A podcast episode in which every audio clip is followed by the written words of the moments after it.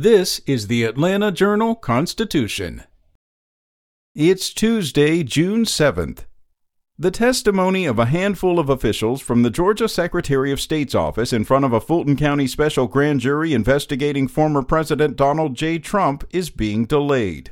Five current and former aides to Secretary of State Brad Raffensperger were scheduled to speak this week to the 23 grand jurors who are investigating the state's 2020 elections and alleged meddling by Trump and his allies. Their testimony is being rescheduled for later in June, and the Fulton County District Attorney's Office declined to publicly disclose why the proceedings were being delayed.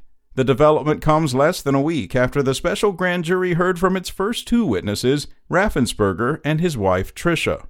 Raffensperger was at the center of two phone calls of interest to the DA's office, one with Trump and another with his Senate ally, Lindsey Graham, Republican from South Carolina, and received death threats for his refusal to overturn Georgia's election results.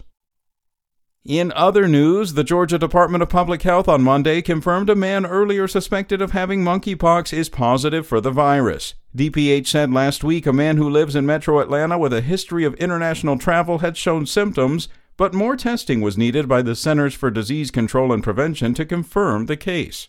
The Georgia man had tested positive for orthopox virus, which is a family of viruses monkeypox belongs to, but further tests were needed to confirm he has monkeypox. The man was ordered into isolation where public health officials are monitoring his symptoms. The DPH is also tracing his recent contacts, but said there are no other suspected cases in the state at this time. This is the first ever confirmed case of monkeypox in Georgia.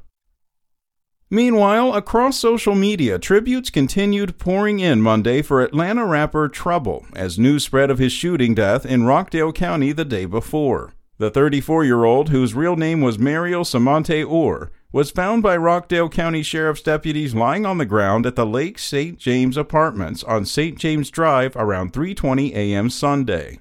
The rapper was taken to a hospital where he died from his gunshot wound. Authorities say 33 year old Jamichael Jones was identified as a suspect and a warrant was issued for his arrest. Investigators believe the rapper was visiting a woman at the Conyers apartment complex when he was shot once in the chest.